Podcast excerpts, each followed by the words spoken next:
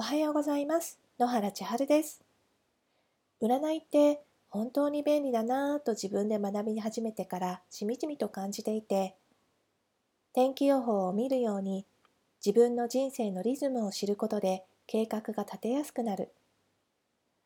明日が雨か晴れかを知ることが便利なように占いもやはり便利なものなのです。そして天気予報を見るだけでは意味がないように雨だって分かってるのに傘を持っていかなければ意味ないですよね。占いで未来を予測してもそれに対する良き対策が立てられなければやはりあまり意味がないのだと感じています。何が起きたとしても自分自身がいつもご機嫌でいられれば人は健やかで幸福なものです。ご機嫌でいるためには自分自身のことを詳しく知っておく必要がある。だから自分を観察する術として星を使っていこうというのが私の伝えたいことです。ちなみに自分をしっかりと観察しご機嫌でいることを丁寧にやっていると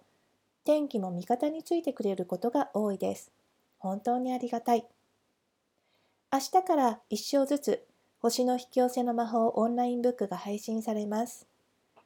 ワークシートもついていて使える本になっていますのでぜひご覧ください